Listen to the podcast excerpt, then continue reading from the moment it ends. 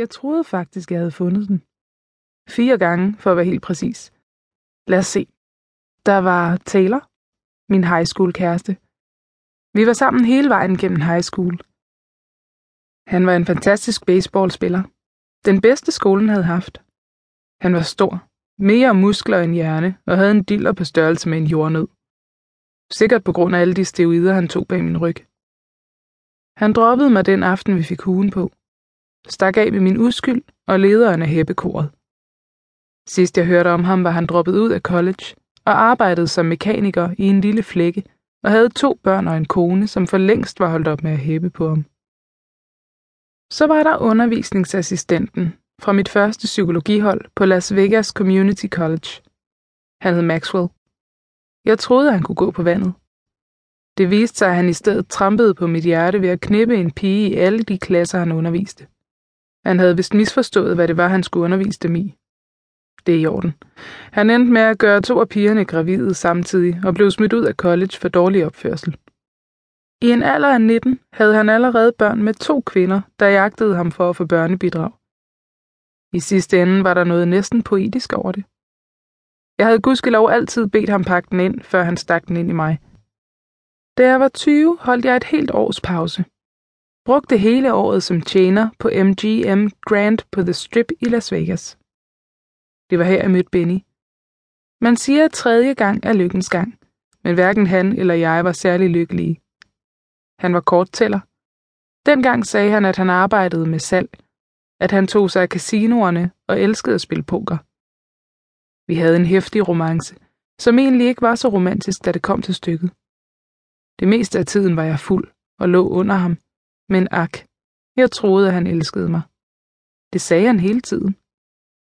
I to måneder drak vi, svømmede i hotellets pool og knippede hele natten i et af de værelser, jeg skaffede os gennem en af mine venner, som gjorde rent på hotellet. Jeg sad for gratis drinks i baren til ham og hans venner, og de fleste aftener gav han til gengæld mig en nøgle til et af værelserne. Det fungerede, lige indtil det ikke gjorde. Benny blev taget i at tælle kort og forsvandt. Det første år efter han var forsvundet, var jeg ude af mig selv. Så fandt jeg ud af, at han var blevet tævet halvt ihjel. Han havde været indlagt på hospitalet noget tid, og derefter havde han forladt byen, og var skrevet fra mig uden så meget som et ord. Man kunne sige, at den sidste fejltagelse var dråben, som fik bæret til at flyde over. Det var også den, der fik mig til at tro, at ægte kærlighed er noget, som er opfundet af firmaer, der laver lykkeønskningskort, og folk, der skriver kærlighedsromaner og romantiske komedier. Hans navn var Blaine, men det burde have været Lucifer. Han var en forretningsmand med ordet i sin magt. Ah, forretningsmand er måske så meget sagt. I virkeligheden var han en lånehej.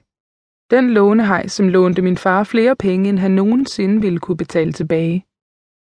Først vendte han sig mod mig, og så vendte han sig mod ham. Inden da havde jeg troet, at vores kærlighed var ligesom i eventyrene. Blaine lovede mig hele verden, men gav mig helvede på jord.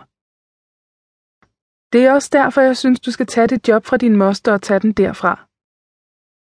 Min bedste veninde, Janelle, smældede højligt en tykkegummiboble ind i røret. Jeg tog telefonen væk fra mit øre.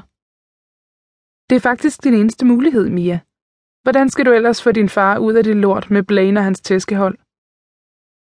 Jeg tog en tår af det friske vand, mens Kaliforniens sol splindrede vanddråberne i bittesmå lyspletter over flaskens rillede overflade.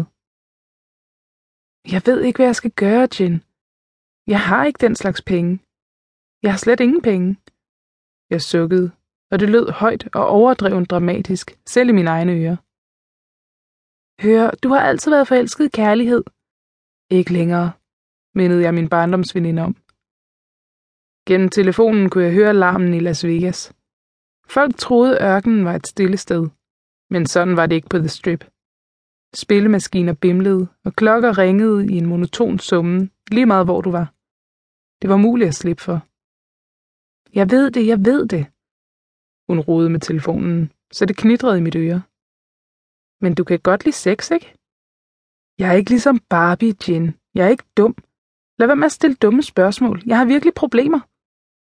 Eller, det var faktisk min far, som ville få problemer, hvis jeg ikke fandt en måde at skaffe en million dollars på.